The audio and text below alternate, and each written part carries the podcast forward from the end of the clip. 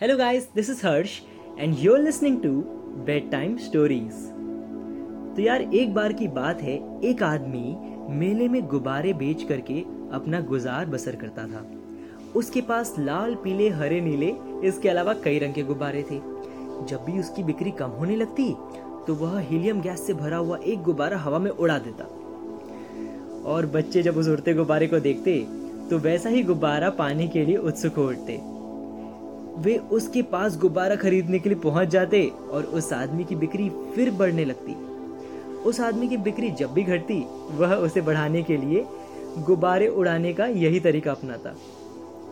एक दिन गुब्बारे वाले को महसूस हुआ कि कोई उसकी जैकेट खींच रहा है।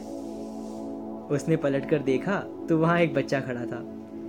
बच्चे ने उससे पूछा, अगर हवा में किसी काले रंग के गुब्बारे को छोड़े तो क्या वह भी उड़ेगा? बच्चे के इस सवाल ने गुब्बारे वाले के मन को छू लिया। बच्चे की ओर मुड़ करके गुब्बारे वाले ने जवाब दिया, बेटा, गुब्बारा अपने रंग की वजह से नहीं, बल्कि उसके अंदर भरी हीलियम गैस की वजह से उड़ता है। तो गाइस हमारे ज़िंदगी में भी हम कैसे दिखते हैं, वो मैटर नहीं करता।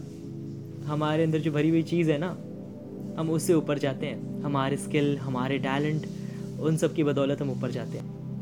So thank you so much guys for listening to this this was the first episode of the bedtime stories मैं आपके लिए इसी तरीके से और भी एपिसोड्स लेकर आता रहूँगा। तब तक के लिए bye bye good night see you the next time